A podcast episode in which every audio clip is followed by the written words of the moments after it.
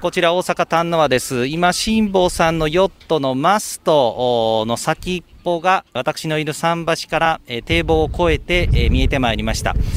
えー今、ヨットハーバーのクラブメンバーの皆様による出迎えやホーンによって、え祝福の声が、あーホーンが上がっています。そして今、え辛坊さんの入港を、え祝って花火が上がっております。さあ今、もやいが取られました、ヨットの前と後ろ、えーで、今、辛坊さんがありがとうございましたと、9時19分です。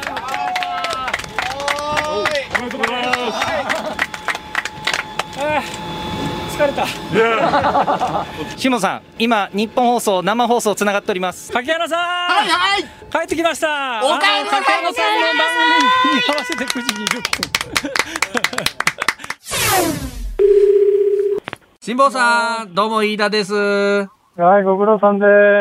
す。オーロの今日本に着いたら食べたいものは何ですかというご質問。えー、あんみつ。あんみつ？もしもし飯田です。どうはい、ご苦労さんです。も辛坊さん、グアムあたりで日本のラジオの電波が届いて日本放送が聞けるという話がありましたが、実際に日本放送聞きましたか？ってい。う。大きな問題があって、はいこの船に搭載されてるラジオの電源っていうのが、はい。他の電源といっぱい混じってて、ラジオの電源を入れるといろんなものの電源が入っちゃうと、バッテリーが上がっちゃう可能性があって、怖くてラジオの電源入れられないんですよ。大阪のラジオかなんか持ってきたらよかったんだけどね、そこまで考える余裕はなかったなあの、うるさい目覚まし時計なんかよりはね、ラジオ ちょっとどうも飯田でございます。はい、ご苦労さんです。いやいやいやいや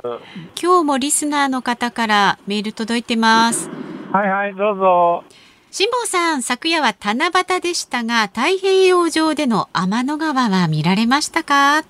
こっちの時間で言うと時差1日だから今日が7月7日なんだけど、ですよね。天の川すっごい綺麗に見えてるよ。あら。そうなんですか。いやー、七夕おめでとうございます。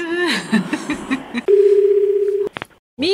なね、ラジオを聞きの方もとても気になってらっしゃる方が多いんですけれども、はい帰国はいつ頃なのかという予定をね、伺いたいさあそれなんですよ。つまり今ここに39フィートのヨットを持ってきちゃってるわけですよアメリカに、最終的には自分で持って帰るしかしょうがねえんじゃないっていうそういう話ですおやおや。はい？ちょっと、ちょっと、ちょっと待ちなさい、待ちなさい、待ちなさい。なんで、なんですはって？何ですか？今ちょっとあの、あまり聞こえづらかったんですけど。もう一回、あの、はっきりとなんかおっしゃっていただけます？えー、自分で乗って持って帰ってくるしかないじゃんっていうそういう話ですねご冗談を、ご冗談を。辛坊さん、有楽町にいつ帰ってくるんですか？リスナーの皆さんもうちょっとだけ待っててちょうだい9月9日木曜日時刻は3時半を過ぎました FM93 AM1242 日本放送ラジオでお聞きの皆さんこんにちは日本放送飯田浩二ですパソコン、スマートフォンを使ってラジコでお聞きの皆さん、そしてポッドキャストでお聞きの皆さん、こんにちは。日本放送の増山さやかです。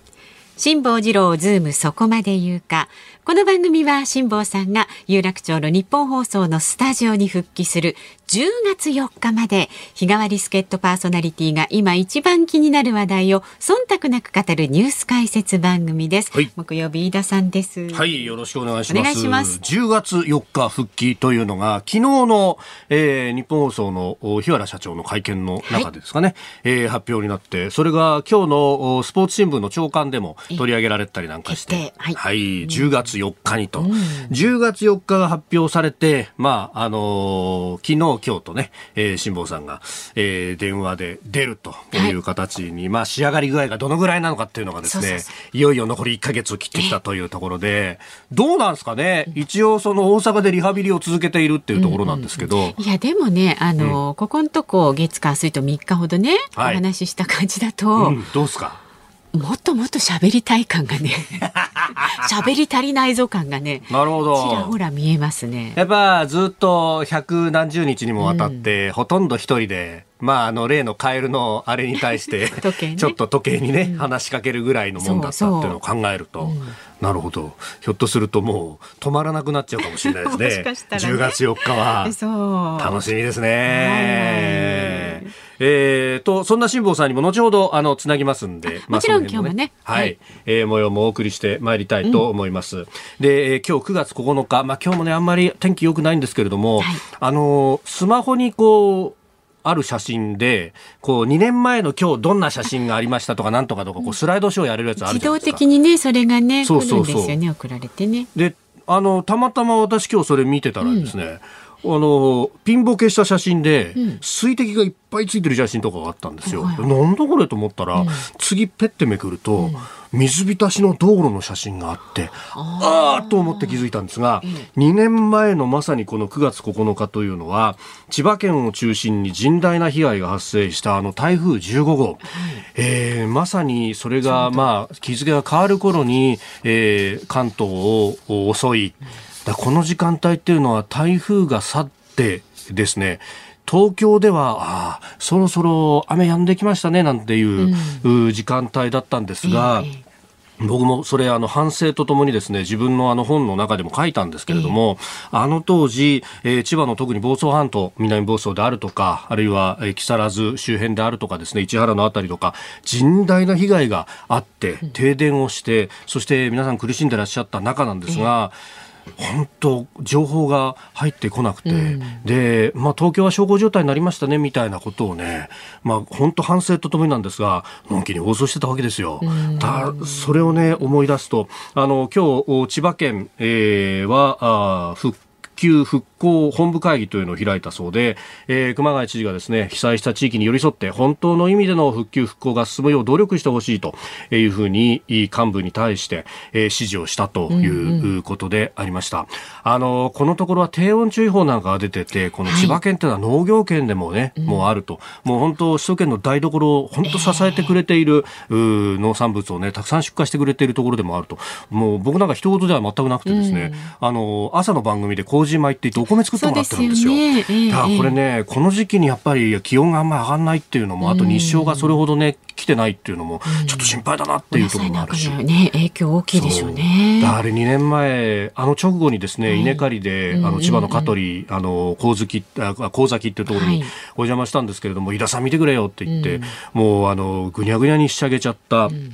ビニールハウスであるとかね、えええーあるいはあの農機具入れた苗が飛ばされちゃったんだよとかっていうのをこういっぱい目の当たりにしてですね、これは大変なことになったなと。だから行って応援、食べて応援だよねっていう話をしてたんですが、それすらコロナ禍でなかなかこう叶わなくなってきているっていうのはね、本当にもどかしいところはあるんですけれども、ただ、あの、いろんな形での応援はできるとい。うふうに思いますんで、えーちょっとね、あの、こういうこう、節目でしか思い出さないってのは、それはそれで問題だとも思うんですけれども、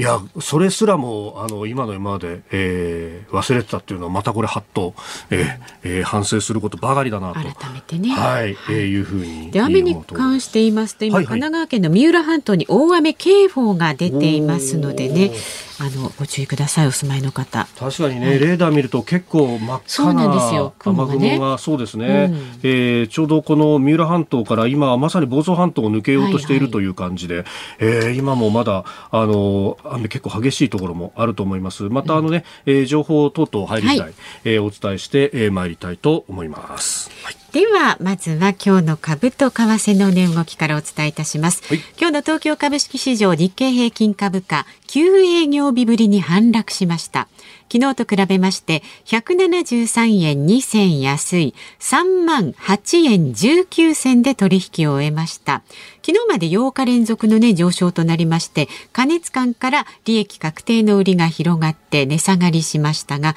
節目となる3万円台は維持しました。うーん。昨日まで2500円ぐらい上がってたということがあるんで、まあ、利益確定というのもあるんですが、まあ、一方で、後ほど取り上げますけれども、自民党総裁選、だいぶ顔ぶれも固まってきたということ、そして経済政策いろいろ出てきて、まあ、今後また大規模な経済対策が打たれるんじゃないかという期待感から、まあ、3万円を切ってくると、あ、安いじゃんって言って買うっていうのが結構入ったようですね、今日は。はい。で、為替の方はですね、現在、1ドル110円10銭付近で取引されています。昨日のこの時間と比べると30銭ほど円高になっています。ニッポン放送ズームそこまで言うかこの後3時台のニュース解説コーナーズームオンでは高市早苗前総務大臣が自民党総裁選挙への出馬を正式に表明したニュース取り上げます。はい、で4時台は東京オリンピック・パラリンピック選手村の村長でした川淵三郎さん生登場です。スタジオにね、うん、お越しいただきます。はいえー、それから5時のオープニング生存確認テレフォンが終わりまして生存日記、はい、帰国後の辛抱ですをね今週はお送りしていますが今日も、ね、飯田さんとねたっぷり時間取ってこう話してもらおうと思ってますから。いやあるいは期間中みたいに喋るんでしょ。放っておくと。ね聞いてみてください、はい、で5時台のズームオンでは新型コロナ対策の行動制限11月をめどに緩和へというニュースにズームする予定です 辛坊さんが押したら飛びます。予定ね、はい。ラジオの前のあなたからのメッセージお待ちしております。で木曜日ですので番組のエンディングでかかる辛坊さんに届けたいリクエスト曲も大募集です。それから5時の辛坊ですでね使わせていただく辛坊さんへの質問もお待ちしております。メールは zoom zoom アットマーク一二四二ドットコム。ツイッターでもお待ちしています。ハッシュタグ漢字で辛坊治郎、カタカナでズーム、ハッシュタグ辛坊治郎ズームでつぶやいてください。この後は昨日夕方から今日にかけてのニュースを紹介するズームフラッシュです。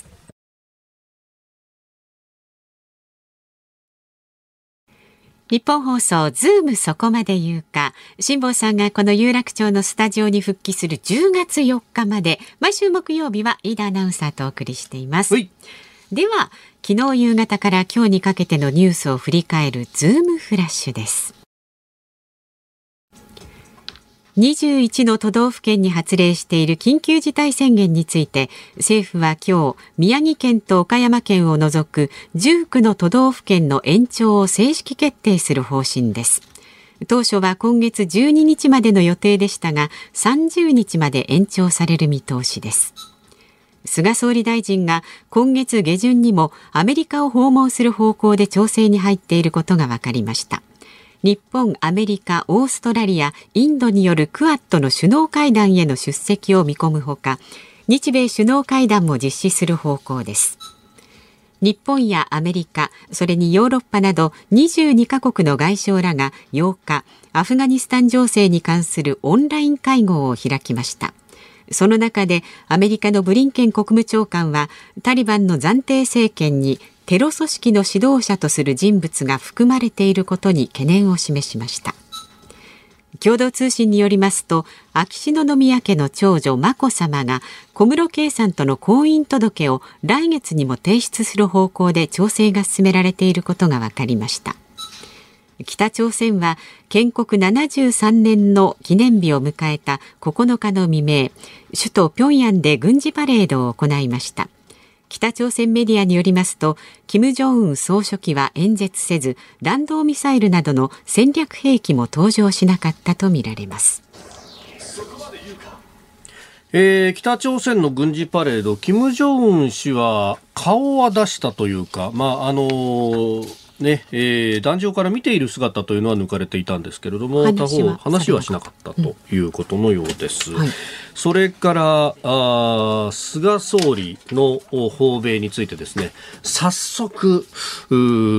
卒業旅行みたいなことをまあ揶揄する、えー、ところが出てきて、えー、おりますけれども、まあ、特に野党のですね、えー、方々、えー、関係者などがあツイートしてたりなんかもしますけれどもいやじゃあ何もするなって言ったら何もしなかったらそれはそれで大問題であるし というですね、はい、えー、もうなんかえー、そこは取り上げるのも嫌になっちゃうところあるんですが、これとっても大事だと思うところがありまして、ええ。ー、日本、アメリカ、オーストラリア、インド、クアッドの首脳会談、まあ、当然これは自由で開かれたインド太平洋という概念、はい、えー、そして、えー、その先念頭にあるのは中国に対しての牽制というところであります。で、もともとの予定はというと、まあ、このクアッドの首脳会談をやり、で、えー、10月の終わりにあのイタリアで予定されている G20 サミットがありますので、はい、まあ、その G20、G20 の枠組みの中には当然中国も入っていると。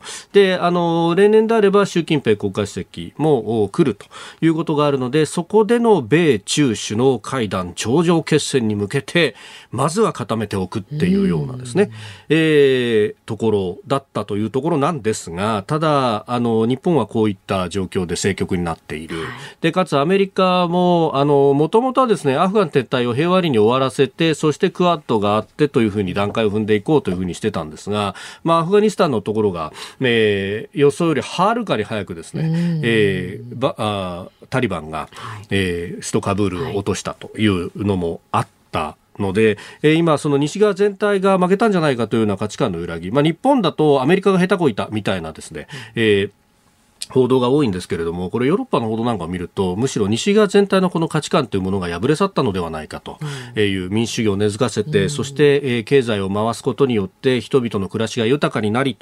そして幸せになっていくんだっていう全体のこう物語みたいなものが、えー、崩壊して、むしろこう強権的ではあるけれども機動的に動ける国の方がコロナ対策でも何でも、うん、有利なんじゃないかみたいなですね、まあ日本の中でも一部そういうことを言う人もいますけれども、うんあの、そういうこう価値観の揺らぎみたいのがある中で、えー、ここでクアッドまでやれないと、しかも、おキーとなってた日本とアメリカが両方とも国内でガタガタしてってできないってことになっちゃうと、それはそれで大問題だし、また間違ったメッセージが、えー、世界中に向けて発信されてしまうことになるんで、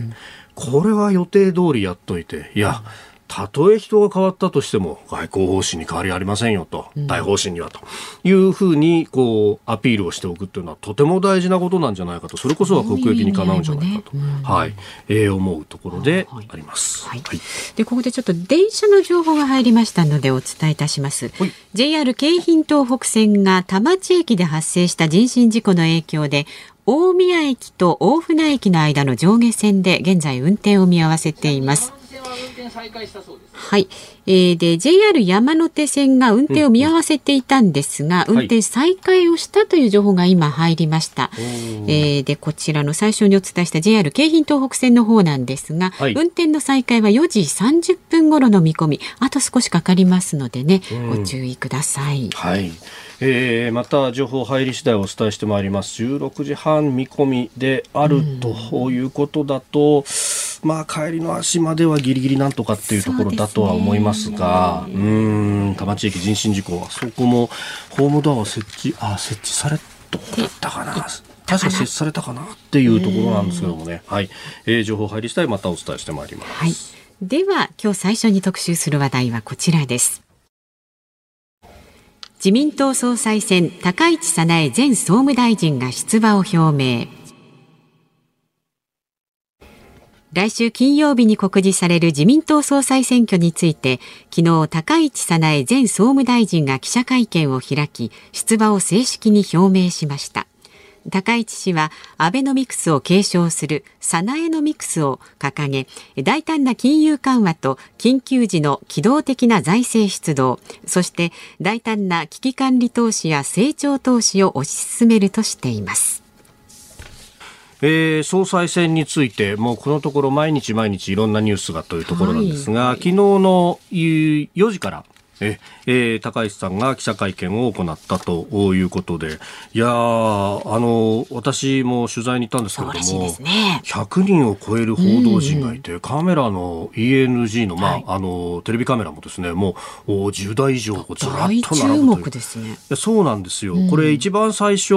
文藝春秋に論考を発表し、そして次の総裁を狙っていくんだということを、うん、まあ、あの、公にしたタイミング、8月の半ば頃だったと思いますけれども、あの頃はですね、いや、本当に出れんのかっていうところから始まって、いや、推薦にも集まんないだろう、みたいな。まあ、ある意味、こう、メディア、大手メディアからは侮られていた存在でもあったんですが、うん、いや、ここまで来たかというね。あの時にもあの朝の番組でインタビューをさせてもらったんですが、はいはい、もう結構その政策については、えー、かなり精密緻密にこう積み上げているものがあって、まあもともとこの方ですねあのアメリカの議員さんのその事務所でインターンをしたりだとか、えー、まああの日本の国会議員になってからも自分で法律をかけるぐらいのですね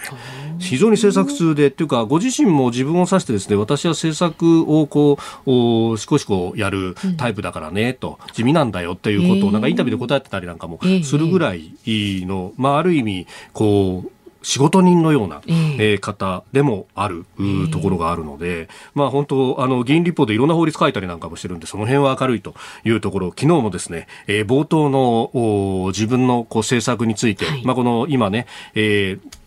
言及のあった経済対策、サナエノミクスのみならず、えー原発についての話であるとか安全保障、経済安全保障も含めて、えー、とうとう45分間にわたってまず、事実の開陳というものを行って、その後、えー、質疑応答ということになっておりました。まあ、あのー、多岐にわたってね、えー、精通されているなというところではあるんですが、まあ、あの、これだけその切れ者でですね、いろんなことが頭に入っている人ということなので、うん、え、えー一昨日あたりにですね、安倍さんのところに会いに行って、で、これいろいろアドバイスをされたそうなんですが、やっぱそこでですね、えー、結構肝としてアドバイスされたのは、あの、自分で何でもできるっていうような、えー、総理大臣はそういう役目ではないんだと。だから安倍さんが高市さんに、そうそうに、仲間をこううまいことを使って、うん、で自分の肝となる政策をこう進めていくっていうのが大事なんだよっていう話が、まあ、それはあれですよね。会社なんかでもやっぱこう、切れ者の人って何でもかんでも自分でやろうって、まあ、やれちゃうしねっていうところなんだけど、やっぱそれをこうやり続けてるとどっかでオーバーワークになっちゃう。っていうところをね。大事なポイントですよね。えー、いう話だからね、えー、サボることは大事ですよ。そういうことですか？あれ？サボることは大事ですか？そういうことじゃないですか。安倍さん。まさにですね。怒られますよ。そうですよ。この文脈で安倍さん引っ張り出すと本当に怒られます。本当に。というようなね、うん、えー、話もあったぐらいでございます。で、今日もいろいろ動きがありまして、まずあの、まあ、出馬も取り沙汰されていたところですが、下村博文さんと、それからあの、茂木敏光さん、こと方外務大臣ですが、うん、えー、不出馬を表明ということがニュースとして、えー、出ないということが出てきました。それから、あの、河野さんは、えー、明日、10日にも、えー、自民党総裁選出馬表明へということを関係者が明らかにしたということです。まああの今までのというか前回の例えば1年前のですね、えー、菅さんが受かった総裁選なんてのはもう派閥がこの人って決めたらガチッともうこの人だっていうのがもうなんかこの時点でこの時点というかまあ投票のですね告示の前からすでに決まってるぞみたいな感じがあったんですが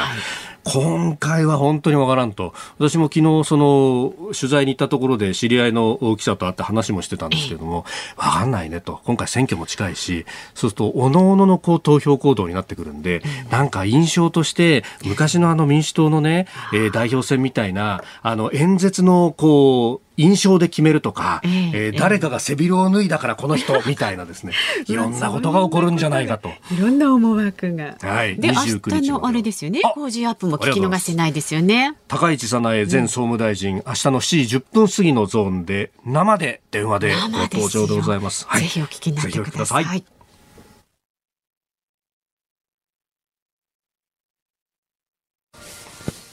9月9日木曜日時刻は午後4時を過ぎています。改めましてこんにちは。日本放送飯田浩二です。こんにちは。ニッポン放送の増山さやかです。ズームそこまで言うか。辛坊さんがこの有楽町にスタジオ有楽町のスタジオに復帰するのがね、はい、10月4日というふうに決まりましたけれども、うんうんね、それまで木曜日は飯田さんとこうしてお送りしております、はい、えー、もうあとちょっとというもうあとちょっとですね、えー、さあメールいただいております、はい、こちらレオンの孤独さん58歳の、利用者の方ですね。木更津からいただきました。ああ2年前台風15号だったんですね、えー、スーパーでは停電で冷蔵庫に入れるロックアイスが売り切れていたと記憶しています。まさか停電があんなに長期間続くとは思いませんでした。そうなんですよね。この電気が止まるっていうのがまあどれだけ影響があるかっていうのをねまざまざと見せつけられたような。それこそ携帯電話だって基地局がね、はい、停電で動かなくなっちゃうと。こんなにも影響あるのかしらっていうほどね。うんえー、それからあこちらはですね44歳ペケポンさん東京都の方。もうすぐおでんが美味しい季節ですね。そうですね、うん、今日も21.9度しかないですからね今有楽町。えーえー、ローソンがこの秋家のタッパーを持っておでんを買うと値引きしてくれるサービスを始めるそうです。プラスチックの削減にもつながるし買う方はお得になるしゴミも減るんで結構いいかなと思います。井田さん増山さんコンビニおでんはお好きですか？といただきました美味しいですよね。時々食べるとね。でもこれ持ってタッパー持ってって入れてもらうのってなんかいいですよね。ねうん、タッパーだけなんですかね。これ鍋。鍋でもいいんですよ、ね、鍋でもいいんじゃないの？それは別に、まあ、好きな入れ物でいいんじゃないですかね。その方がほら加熱しやすいじゃないですか。そうそのままね鍋持ってった方が、ね、いやうちの近所のラーメン屋さんでですね、うん、テイクアウト OK って言って鍋持ってきてくださいって店があるんですよ、えー、あれなんかちょっとそれ嬉しいですね。いや熱々が食えるっていうのはね、うん、いいですよね、うん、そうなるほど。まあまあまあねプラスチックの削減にもなるしと、うん、いうところ。なんかこういうの昔に戻る感じありますね。昔そういうのほらお豆腐屋さんだって、それこそ鍋持ってったりとかたらい持ってったりとかで、あのボール持ってって、直接あの水の中からすくってもらってみたいなやりませんでした、なんかだから昭和感あるなと思ってこれ初めてねあの見た時に思ったんですけど。ねそのうちコンビニで藁の納豆も発売になりますよ。それはどうですか、ね、俺朝7時とか6時とかなんか早起きして買いに行った覚えがありますもん、お豆腐屋さんって朝早かったじゃないですか昔、今そういうのもなくなったよなと。ですね。一体ないつの時代の話をしてるんだっていうね。増山さんと話が合うんですよこういう時に。朝の新業アナウンサーと合わない。ああそういうのはあるかもしれないですね。飯田さんどこにでもね こう臨機応変に合わせることできるから便利ですよね。お互い柔らかい表情でディスり合うっていう。本当に。ちょっとね。そうそう。こんなやりとりもあと3回ぐらいでございますまだまだ続きますよ辛坊さん戻ってもね,、まあねね、メールお待ちしております、はい、ZOOM アットマーク一二四二ドットコム。ツイッターはハッシュタグ辛坊治郎ズームでつぶやいてください。この後は川淵三郎さん登場です。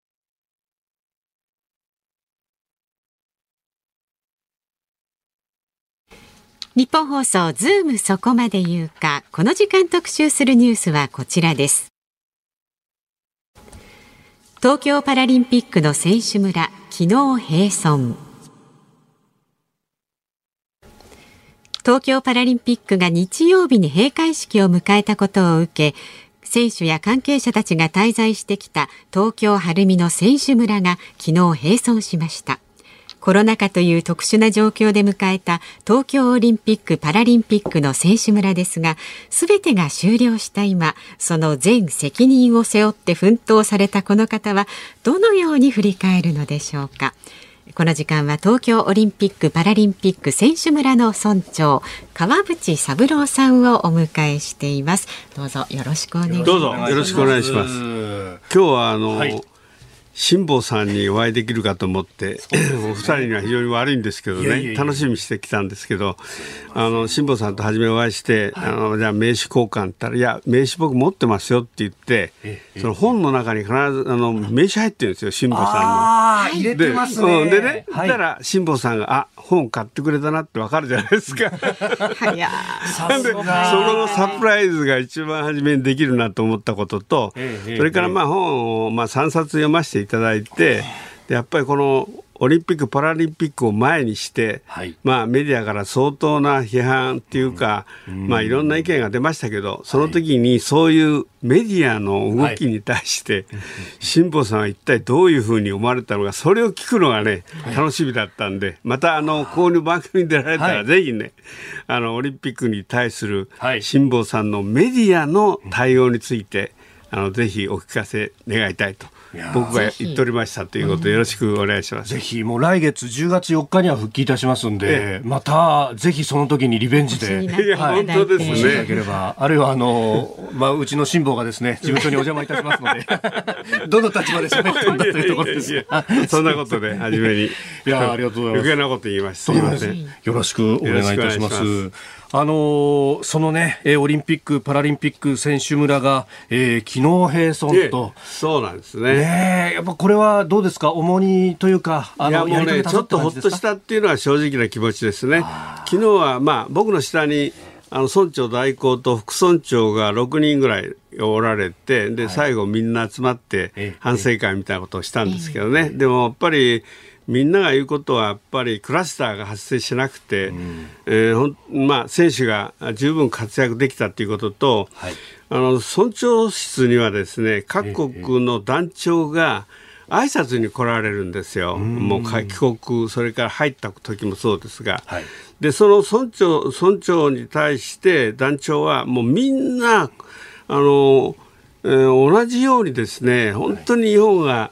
開催してくれたからこういう大会ができたんだ。このあのもてなしそれから選手村での居住性の良さ、食事の美味しさすべて本当にありがとうございましたってね心からそう言われたんでね。だからまあそのボランティアの人をはじめ関係者には報われたなってそれがやっぱり一番嬉しいですね。うん。あの一番最初オリンピックの,、まあ、あの選手村が開いて、うんええ、でそこでいろんな報道がある中で、うん、結構海外の報道をわざわざ引いてきてですね、ねネガティブなことをこう書いたりするメディアもあったじゃないですか。うん、そうですね。でも実際は、選手の皆さんどうでした？もう選手の皆さんはね、ええ、例えばプレーブックっていう中にそのいろんな、まあ、あのマスクを、えー、練習試合それから食事寝る時や食事、はい、えー、以外はあ全部しろと寝る時はしなくてよかったのかな？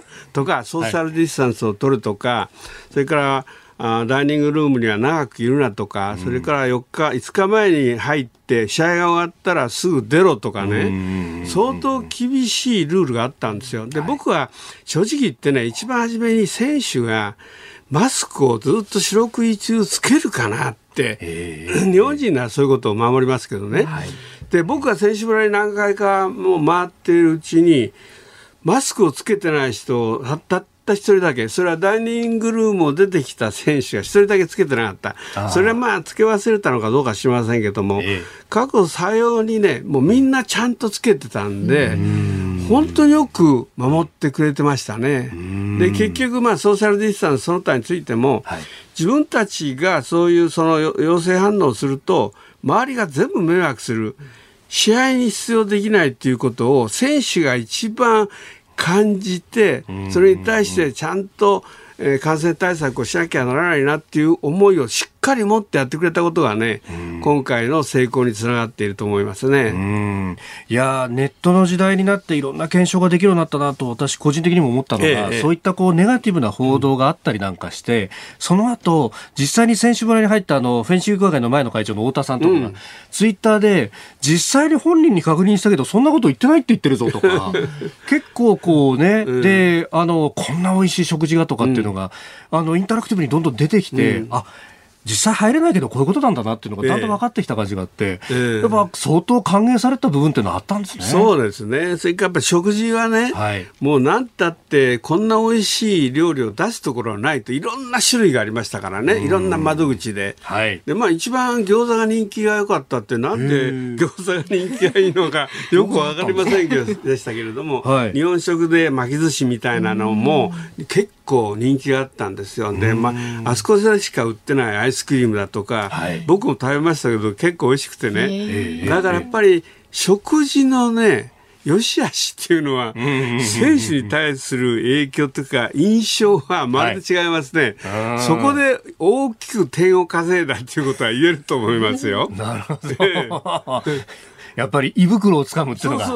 大事だった。うん、僕もあの東京オリンピック1964年、はい、64年に出た時に一番の楽しみは食堂に行くことだったですからね。ええええ、そこではあんまり食べたことのないビフテキをね毎回食べられたし。ビーフステーキ。そうそうそう。そういうのはね当時は食料事情が悪かったから、はい、そんなに食べられなかったんですよ。東京の場合豚肉のソテーぐらいでね。はうん、だからもうそこに食堂に行くのが随分楽しみででもその時と比べてもね、はい、規模が全く違う。もう本当に広々として、はい、ありとあらゆるものが揃っている、味覚なんかその調味料っていうのは40種類ぐらい置いてある机があってでそれをみんな選手は使うわけですね。辛いもの辛いものなんとかいろんな甘いもの、あのそれまあ、甘いものあるのかどうか知らないけど。でやっぱりその使い慣れてるところがあちこちに行くと、うん、次探す時困りますよね、はい、でその上にね番号振ってあるんですよ。で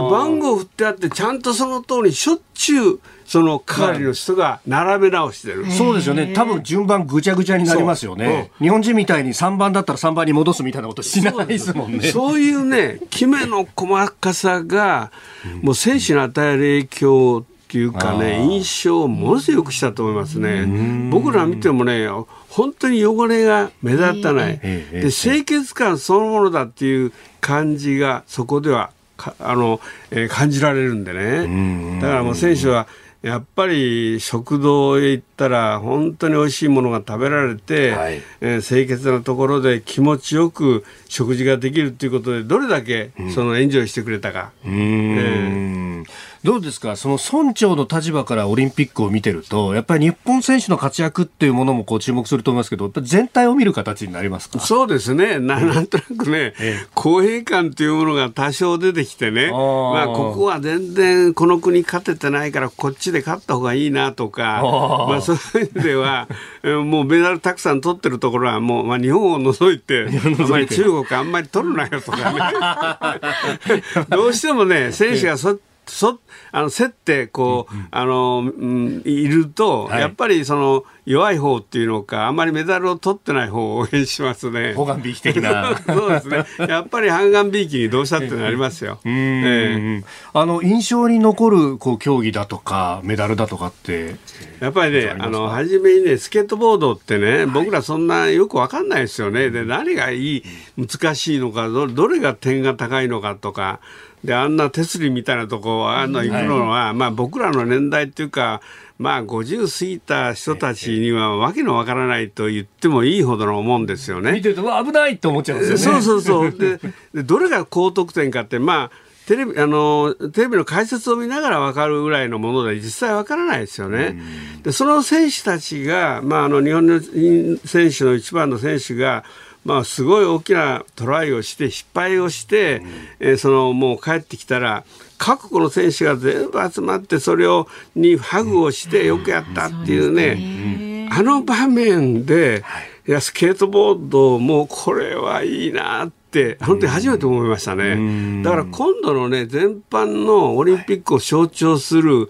一番の場面はあれじゃないかなと思うぐらい僕はあれに感動しました。ああいうのは他の競技じゃね、なかなか見られないですよ。素直に拍手して、ね、本当に。いいプレーにはってやってましたもんね。ですごい難しいあのプレーについてあのトライしたんだなっていうのは、その他の選手たちは一番分かりますからね、だから失敗しても、本当によく頑張ったね、よくトライしたねっていう気持ちがおのずと出て、みんなが、あ慰めを拍手をよく頑張ったねっていうことでみんなが来たっていうね。あの場面が僕はこの全般のオリンピックのね象徴する場面かなって、がボルダリングなんていうのもね、はい、まあ、あんなの何が面白いかって 正直ね初めそう思いましたよ。なんでこんなのをね、オリンピックに入れるんだって。で実際始まってみて、はい、いろんな解説聞きながら一生懸命こう見てると、もう本当にハラハラドキドキしてね落っこちないかとかって、結構やっぱりこれは値打ちあるなって何でも見てみないとわからないですね。結構あの私も小学校1年生の息子がいるんですけどボルダリングとかあのスポーツクライミングこうずっと首切りになって見てて、うん、すごいねスパイダーマンみたいだねって、うん、なんか肉体ってここまでできんだみたいなもの、そうですね。であれが僕が一番いいと思うのは、はい、スポーツやるとなるとやっぱり芝生のグラウンドがあって、うん、そこにたくさんの人が集まってでないとその環境がなかなか整ってないとやれないっていうのは体育館だとかね。はい、っていうのがそれと違ってボルダリングなんか街中にそういうものができていて、あのもうすぐにできちゃうわけでしょ？はい、でそういうことでスポーツを、まあ、楽しむっていうか、うん、そういう新しい、えー、そういうあのえー、トライする子どもたちが出てくるっていうことはね、これからの、まあ、世界日本にとってもいいことだなってどこでもスポーツができるという、うん、まあ、3x3 っていうもそうですけど、バスケットのね、はいえ。ー、あの3人対3人であの狭い地域で、うん、あのスペースでやれますから、ボール一つあれば、ね、そうなんですよ、だからそういう意味ではね、はい、ああいうものを日本の中でもっと広がっていけば、うん、スポーツ全体の理解度っていうのは上がっていくと思いますね。もともとサッカーだって、ボール一つあれば誰だってできるよってところから始まってますもんね、そうなんですよね。路地裏で昔やってましたもんね。そうですね。だからまあそういう意味ではいろんな意味で子どもたちがスポーツに馴染むそのことで体を動かす、体を動かすことで正常な肉体に育ってやはりまあ将来ちゃんとした生活を長くこうなんていうか、うん、生活できるっていうね。やっぱり年を取っても体が丈夫であるための若者の時代の体作りっていうことについてはねやっぱりできるだけ体を動かしで骨格をしっかりしたものに育てていくっていうことが一番大事ですから。で他方、このパラリンピックの方はこの、まあ、ある意味加齢によっていろいろ不自由になってくるところもあったりとかする人でも、楽しめると、う60歳、70歳で代表で出てくるような人たちもいたりとか、うんね、いろんな可能性を見ましたね、ええ、あのロードレースで50歳の女性が、はい、2種目優勝なんてとっても信じられなくて、それもダントツでしょ？うあのセリフは泣かせましたね。最年長は更新できるんだっていうね。いや、本当ですよ。それとね、あの、坊ちゃんね。はい。えー、ぼ僕はもう最後、坊ちゃんのもうテレビにかかじりつきで見てましたけど、初めその紹介するときに、坊ちゃんがこういうんでっていうのをやったけど、はい、うん、こんなの何が面白いのかなって、割合僕はドライに思うことが多くて、あんなの何が面白いのかなと思って、しかし本番で見たら、はい、これが面白いのなんのって、うんうんうん、もう名人技ですよね、神業。もう神業とかとしか思えない。ピタッと止めるとかね。う、ん、弾くとかね、うん、だからああいうのもね、お年寄りがね、まあお年寄りには限らないけど、はい、もう体を動かすことがもうできないような人でも、うん、その、えー、技術はともかくとしてトライ、楽しむことはできますよね。だそういう意味で今回のそのオリンピック・パラリンピックで、はい、多くの人が今までスポーツをやらなかった人がああ自分もこういうならやれるなっていう人思う人たちが増えたことは間違いないと思うんでね。それを今の日本の中で、えー、そういう環境をどんどん作っていってくれればなって思いますね。うんあの川口さんご自身さまざまな角度からいろんなスポーツに関わってこられたじゃないですか、うん。ええ、でその中で言うとやっぱりサッカーのイメージがあるし、え、そしてバスケットのイメージもあるしっていう、うん、この2競技について今のところまだお話出てませんがどうでしたか？サッカーはね、はい、もう絶対にメダルを取ってほしかった。しかもメキシコの銅メダル以上、まあ、銀メダル取ったらもう別に優勝しなくてもいいと それは思っていたんですよ。で、まあ残念ながら、まあ、あの、3位決定戦で負けてしまって、はい、あの、久保の泣く、あれを見てね、また多くの人にその、ある種の感動を覚えてここまで勝ちたかったんだなっていう思いが直接に伝わったんですけどね、まあ本当に悔しかったと思いますよ。日本で開催しただけに。はいで、まあ、女子の方も最後のそのスウェーデンかな？に負けた時は、その試合が一番いい試合でね、えー、これをうまくやれてたらもっと上に行けたかなという思いもありますけども、まあ、女子のプロサッカーウィウィリーグがあのもうこれからスタートしますからプロとして、うんはい、だからそれをきっかけにまたパリで頑張ってもらえばいいと思います。でで、まあ、その3位決定戦で負けて押し込んでる時にですね、うんで女子バスケが銀メダル取ってくれたじゃないですか、はい、そうでしたね。それでねもうサッカーのファンには申し訳ないんだけど、はい、僕の気持ちはもうなんていうか、うん、チャラになったっていうか。ここで押し込んでああよかったなって。あれはそのトム・ホーバス監督がずっとアメリカの活動、金メダル取るよってね、3年、4年ぐらい前から言ってたんですね。で、まあ正直ね、アメリカなんかに勝てはしないと思ってたんだけど、もう強烈な練習やったんですよ。でその強烈な練習やったことで、はい、まああの2人ほどもうあの主力選手がね渡嘉敷もそうだったみたいだけど、はい、この練習についていけないけないと言った選手がいて、だトム・ホーバスはそれ別に来なくていいとそれならばっていうぐらいもう毅然とした態度で押し通して、で最後本当にそのまあその前のその吉田という選手と渡嘉敷選手とか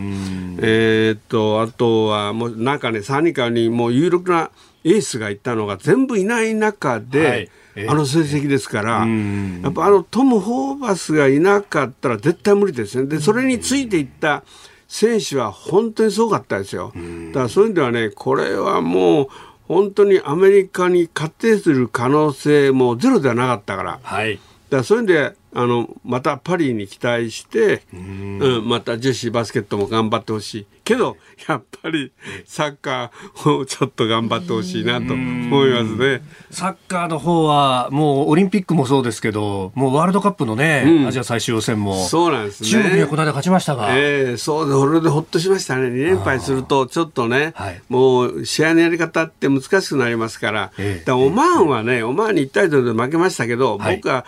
あのテレビ見てたけど順当な負けですね。あれはオマーンがねすごく良かった、うん、文句なし良かった。日本は悪すぎた。もう後手後手で、はい、あれでまあ引き分けならもう同じだなって最後思うぐらいで、あそこで1対0で負けたことでほっぺた引っ叩かれたっていう感じでね。それがまああの中国の勝利につながったんで。まあ、ようやく目が覚めたっていう感じで次、やっぱりサウジと、はい、それからオーストラリアに2連勝すると、まあ、ぐっとその勢いでいくと思いますけどそう簡単ではないと思いますがやっぱり彼らは突破してくれると思います。うんそれからバスケでいうと車椅子バスケも、ね、すごかったですね。これはすごかったですね。やっぱりね車椅子バスケっていうのは、はい、いろんなそのあの車椅子でやる中で一番人気があるから一番最終日に、はい、あの決勝を持ってきてるらしいんですけどね、そういうことをちゃんとその日本選手も日本チームもそれを証明したような戦いぶりでしたよね。だから残り5分で5点リードだったかな、してたから、うんうんうん、そうしたね、これは勝てるなと思ったらそうは甘くなかったんですけど、はい、本当にまあ、あれはもう、勝利の女神がどっちを向いたかっていうだけの話でね、実力的に負けたってことはないですね。だからあの時に試合が終わった後、アメリカ選手が泣いてましたよね。えー、アメリカ選手泣くことなんかめったとないですよ。そうですよ、ねうん、だからあれはもう本当にこれはもう危ないと思って、よくここまで来て勝てたなっていう思いが、あの涙につながったと思いますけど、アメリカの選手を泣かせたっていう意味でもね、もう大健闘。そこまで追い詰めた。うん、だからすごかったですよ。で、僕一番嬉しいのはね、あの、今日新聞の一面に、はい、あの、えー、車椅子ラグビーの池選手が大きな写真で出てたんですよね。はい、だこれ見てねこういう選手たちがどんどんこれからこういうところに出てきて、世間に認められて、社会からもバックアップされるなっていうまずスタートが出たなってもうすごく嬉しかったです。それがレガシーですか？うん。それがそれもレガシーの一つです。なるほど、えー、この時間川淵さんにお越しいただきました。いや今後に向けてまたあの辛坊さん帰ってきますんでそこにぜひよろしくお願いします。以降お越しになってくださ い。どうもありがとうございましたくれぐれもよろしくお伝えください、はい、はい、どうもありがとうございました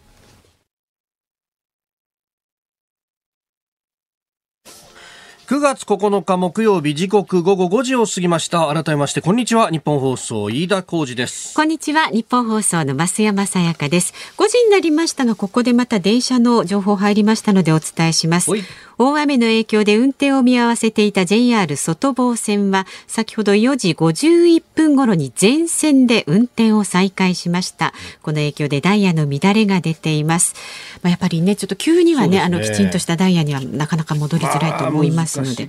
うん、ご利用の方はねね、十分注意してください、えーはい、そして、えー、千葉房総の泉は、はい、まだね警報出ているととい。うことであります、大雨警報ですか、うん、えー、レーダー見ますとね激しい雨まだまだ降っているところがありそうですので、えー、ご注意いただければと思います。さあそして。お待たせいたしました。生存日記5時の辛抱ですのお時間です、はい、昨日10月4日にねこのスタジオに戻ってきますと正式発表されましたが、うん、今は何してるんですかね？ねもしもしもしもどうも、飯田です。いやご苦労さんです。どうもどうもどうも。今日なんか川、川口三郎さんいらしてたんだって？いや、そうお会いしたいっていうふうにすごくおっしゃっていて。いや私もそうですね。やっぱりあの、この人いなかったら日本の J リーグはできてないだろうからね。いや、すごいですよ。辛坊さんの著書をですね、3冊も読まれたそうで、で、ほら、辛坊さん、あの、本の中に、あの、名刺をこう仕込むじゃないですか。はいはいはいはい、はい。それをですね、わざわざジャケットの胸ポケットに入れてらっしゃって、会った時にこれを出すっていうのをね、やろうとしていらっしゃる。演出考えてきてくださったんですよ。それはちょっと申し訳なかったね。ねそれ、あの、なんか、あの、はいぜひどっかでお目にかかりたいよね。いや、本当だ、10月ね、4日にスタジオ復帰ということですんで、まあ、あの、それ以降どっかでね、ゲストでと。ん？どうしました？今。なんか微妙な反応をしてますけれども。うち、あれですよ。社長が会見で言ってますからね。マジっすか？マジっすか？じゃないですよ。新聞にも出てるでしょ？そうですよ。今日の新聞出てるんですから。昨日ね、昨日ね、あのね、とにかくね、俺、船酔いがひどいということが判明してね、大変往復してきたのに、ね、これからほら、はい、ほら、アメリカであのジョンソンジョンソンのワクチン打ったじゃん、で、アメリカのジョンソンジョンソンのワクチンは1回打ちで、日本ではまだ未承認なんだよね、あれ、承認申請出してるけど、はい、えそれであのワクチン接種券っていうのがあの帰ってきたら届いててさ、それでこれ、モデルナかファイザーかな、なんかそれで2回打ちなんだろ、日本のやつは。はい、これ今ね、打ちに行こうかどうしようか迷ってんだよ。いやそれで、もしかするとこれ、あの俺、アメリカで打ってる1回打ちのやつの上に重ねて打つと、はい、なんか、あのすごい副反応が出るんじゃないのっていう噂もあるんだよね。噂もある。うん、分かんないんだよ、これ、だからだ、すごいリスクがあるのかないのか分かんなくて、だからどうしようかなと、だからもうアメリカで1回打ちのやつ打ってるからもういいのか、それともほら、今、ブースト2って、そうですね、はい、ね、ブースター接種ってね。うん、あのまあ所詮、ね、所詮なんかすごい勢いでさ、ブレイクスルー感染みたいな、何がブレイクスルーだよ、ブレイクスルーって何、要するに突破っていう意味か、昔、ね、のブレイクスルーって普通、何か突破っていう、なんかむっちゃ流行った時にブレイクスルーっていう言葉使ってたよな。はい、ありましたね、発明とかでね。うん、あでブレイクスルー、そうそう、なんかあの壁を突破するみたいな、はい、だからワクチンの壁を突破してっていう意味なのかな、ブレイクスルー感染って。だけどさ、インフルエンザなんか毎年打ってんじゃんよ、まあ、それでもかかるだろう、それ。えー、毎年ブレイクスルーしてます。それそういうそういうそういうまあ病気なんだよね、この病気は。だけど、だけどまあそういう意味じゃあのブーストっていうか、それはまあ冬を前にして、大体まあ呼吸器疾患、冬の方が厳しいのは常識だから、そうですね、冬を前にして、だから今のところ、俺、2回打ちの権利を手に入れてるんで、そうですね、これを、これをちょっとやっぱり冬を前に2回打とうかなって、今、こう考えてるんだよ、だけど、これ、アメリカで1回打ってるので、これ、激烈な副反応出たりなんかすると、ええ、いや、これはやっぱり当分、家で寝てなくちゃいけないかなとかさ、そういうそういう展開ですね、ねよくしゃべるなと思ったら。本当ですよ。何だから10月4日も怪しいいって言いたいんですか、それ。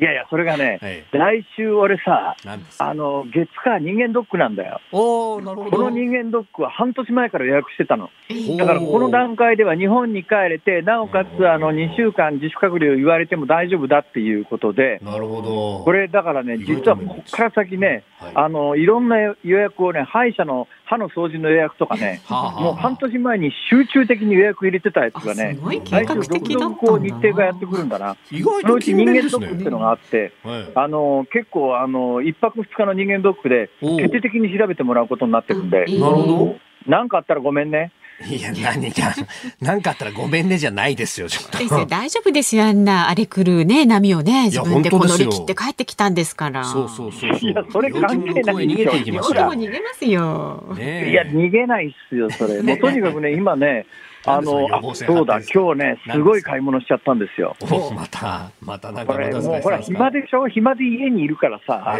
朝から晩まであのインターネットで買い物して、アマゾンポチッとしまくりで、これ。何買ったんすか、今回今日買ったのすごいよ。とにかくね、太平洋横断中に、一番大切なものは何かっていうのの、何番目かのだところにね、えー、1番じゃないけど、はい、あの何番1番は命だけど、何番目かのところに電気っていうのが来たんですよ。電気。電気がないと、ほら、日本放送とのやり取りも、衛星携帯電話も使えなくなるじゃないですか。そうですね、確かに、ね、で電気を確保する手段としては、うちの船にはメインエンジンと発電機っていうのと、風水力発電機に太陽光パネルまで、もうフル装備で乗ってるわけですよ。ね、だけど、まあ、あのだけど、だけどやっぱり不安だったりなんかするんですね。それで、電気を確保しながら、なおかつあの今回6ヶ月海の上に行って最大の問題は足腰が弱って、普通に歩けなくなっちゃったっていうのがあって、今必死になってリハビリしてる最中で、これ、足腰を止めて、足腰の弱りを止めて、なおかつ電気を得られる手段はないのかと、ネットをググっていたら、なんと、なんと足踏み式発電機っていうのを見つけたんです 見つけちゃいましたね、また。足踏み式発電機。これがね、ええ、何万円もするのよ。はい、はい。はいはいはい。なんか改札のところにくっつけてみたいなニュースがね、一時期ありましたけれども、えー、それ、それですか？あの、そういうやつじゃなくてね、えー、あの、それ、足、そうそう、改札のところにくっつけてっていうのは、うん、なんか踏むだけで、要するに、あの、上下の振動でみたいなやつでしょ？はい。そういうんじゃ、そういうんじゃね、大した電力得られないわけですよ。あれはまあ、あの、駅の改札のところに置いといて、それは何百人も何千人も何万人もどかどか踏みは発電できるかもしれないけど、家でそんなこと、現実的じゃないじゃないですか。で、私の買ったやつはですね、自転車のペダルがついてて漕ぐんですよ。ああ、はいはい、もう原始的ですね。本当ですね。これはいいのは、だから、あの自転車こぎだから、うん、あの足腰鍛えられて、足腰の筋肉が落ちるのをストップできた上に、うん、それでスマホの充電ができるっていうね、おなるほど。素晴らしいもんで。手回し式じゃなくて、まあ、ペダル式、足こぎ式充電。手回し式よりは多分ね、ね。あの大きな電力が得られるんだと思うよ、ね、やっぱり人間ってほら、手の力よりも、殴るよりも蹴る方が力強かったりするじゃないですか。まあまあね、確かにね。しかし、それ、あれじゃないですか、そのうち、あの、恋でも恋でも動かねえんだよっていう当たり前のことを言い出して、つまんねえって言うんじゃないですか？違う違う違う違う違う違う違う違う違う違う。まだ、あなたたちは読みが浅いね。この後の展開は、こうに決まってるじゃないかっていう話をするね、今から。何ですか？これ、送られてくるよね。送られてきますね。送られてきたら当然開封するよね。しますね。開封の儀ってやつがあるわけですよ。はいはい、で組み立てて、漕いで電力を起こすところを全部、YouTube で発はあの録画を取って、うん、YouTube 辛抱の旅で公開すると、こういう手はずです。転んでもただじゃ起きないですね。ですよね。しっかりしてるわ。本当、その上電気まで作れちゃうよみたいな。そうそう。で、足腰も鍛えられるよと。だから次のヨットには、これを据え付けてですね、えー、航海中に、太平洋横断中にはこれをずっと漕いで、足腰の筋肉の衰えをこう、ストップすると。次のヨット。本当。しかもそんなあんなザブンザブンする中で、そんな背の高いもの置けるんですか？いやいやいやいやいや、これが素晴らしいのはですね、はあ、背が高くないんです。これはね、あの、なんかほら、なんかジムである縦縦30センチぐらいで、床に置いて、ペダルだけついてるんですよ。ああ、なるほど、なるほど、なるほど。だからね、ほら、自転車にも、なんとかベンカントじゃねえや、なんとかカントって自転車知ってます？あの、寝そべって、はい。実感じゃなんかそういう自転車あるよね、ええ、なんとかっていうんだ、あれみたいな、あれみたいな、要するに足のところに、椅子の下に置いて、うん、あの多分足で漕ぐだけだから、自転車の上の部分がないんですよ。なるほど、なるほど、なるほど。それなのに何万円もするんだよ。それ、これなんとか YouTube の再生回数を伸ばして元取らなきゃいけないとですね。池に浮かんでるあのアヒルのこう進ませるためにペダルキコキコってやるようなもんですね。あんな感じです、あんな感じ。そうだ。いいこと言いますね、松山さん。あの池に浮かんでるペダルボートあるよね。あのスワンとかアヒルみたいなやつ。あれで太平洋横断、飯田君行ってみよう。それはそれね、それね、あの、20年ぐらい前なんですけど、電波少年という番組があって、それやってた芸人さんいましたからね。いるかなあれさ、嘘だと思うんだよね。今ならやらせて大問題になると思って、あんなもんで本当にいけるわけねえじゃんと思うんだけど。ちょっと待って、業界の中の人がそういうこと言うのやめてくださいよ。だって電波少年だってさ、あのロンドンまでずっとあのヒッチハイクで行ったことになってるじゃないですか。だけどその間、あの時には、ミャンマー、ミャンマー、ミャンマーじゃない、あのところに鎖国してる国があったから、絶対不可能なんだよね、あれ、途中飛行機乗らないと。ダメ、そういうこと言っちゃ。え、嘘。ダメなの。まあよく喋る喋るなんですが、辛坊さん、あのですね、ここでねちょっとお仕事ちゃんとしていただこうと思いまして、はい。番組の宣伝番宣を取らせてほしいんですね。セリフをいただきたいです。収録しますんで、今から。私がはいどうぞと言いましたら、10月4日に日本放送に帰るよーんって叫んでもらえますか？わかりました。いきますよ。いいですよ。じゃあ、はい、どうぞ。10月4日に日本放送に帰るよーんどうでしょう？あ、OK 出ました。あ、OK 出ました、OK 出ました。でも、それをあの、いい年こいたおっさんが、道端で叫んでると思うと、なかなか味わいが深いですね。なんかね、こう、道行く人がなんか顔を見るんだけど、ほら、今マスクしてるから分かんない。本当にもう、頭からお尻までしょうもないじゃないですか。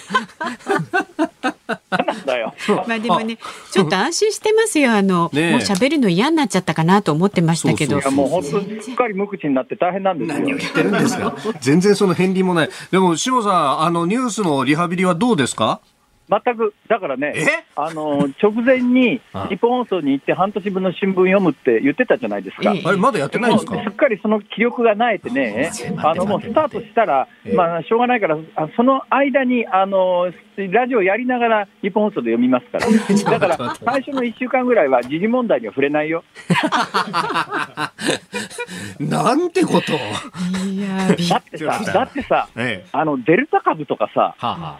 なんか聞いたことなかったんだもん。かななえ、何そのデルタ株って？みたいな。あまあ確かにね。だって今のミュー株っていうのもありますよね。そういう話と一緒にね、うん、やっぱり俺一番驚いたのは、多分時系列で日本にいる人はほとんど感じてないないと思うんだけど、うん、俺が出航したのは4月9日なんだよね。はいであの時の日本のワクチン接種率っていうのは、やっぱり先進国の中ではかなり遅れてたんだけど、帰ってきて今のデータを見てみたら、よく5か月でここまで追いついたなっていうのが正直なとこだね。本当ですよね、もう1万4000か、あ1億4000万回の接種に昨日これはね、これはね、誰か褒めてやってもいいんじゃないかと思うよ。そうなんですよね、本当ね。さあ、辛坊さん、そろそろね、残念ですが、お時間なので、もしかしたらあの来週も冬打ちでお電話しちゃうかもしれませんので。あの電話するのはね、ご自由ですけど、出るかどうかは分かりません。私も忙しいですからね。とにかくね、月か私人間ドックですから。人間ドックで検査中は出らんないでしょ。いやいやいや、忙しくないのがバレちゃったじゃないですか、ほとんど。水曜日なんか歯の、歯のお掃除ですから。歯の掃除に人間ドックにアマゾンでショッピングじゃないですか、ちょっと。アマゾンショッピング大変なんですよ、これ。しぶとく狙っていきますのでね、よろしくお願いします、ね、よろしくお願いしますね。はい。どうもありがとうございました。ご苦労さんです。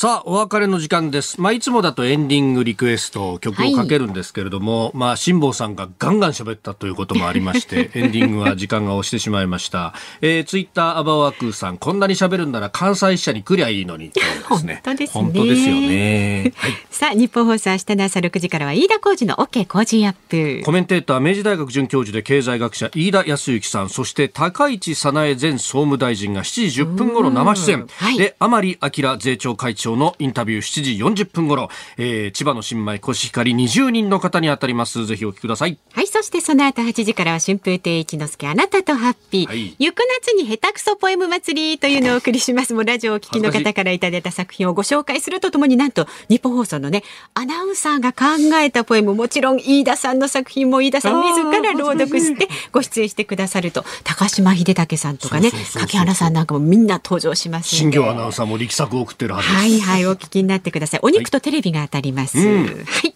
でこの後は日本放送ショーアップナイターです。今日は横浜スタジアムから DNA 対巨人戦です。はい、解説佐々木和弘さん。で、実況のこの方と電話つながっています。松本さん。はいはい、横浜スタジアム、先ほどまで雨が降っていたんですがね、ええ、ちょっともう明るい空が出てきたんで大丈夫だと思いますよ。激闘セリーグ全部やると題してお送りしております、日本放送ショーアップナイター。おととい昨日と DNA 巨人戦、あの今週は巨人はね、はい、DNA と広島 B クラス相手でまあ、あの巨人ファンからすると、貯金できるんじゃないのなんて甘い考えを持っていたかもしれませんが、なんと d n a に連敗、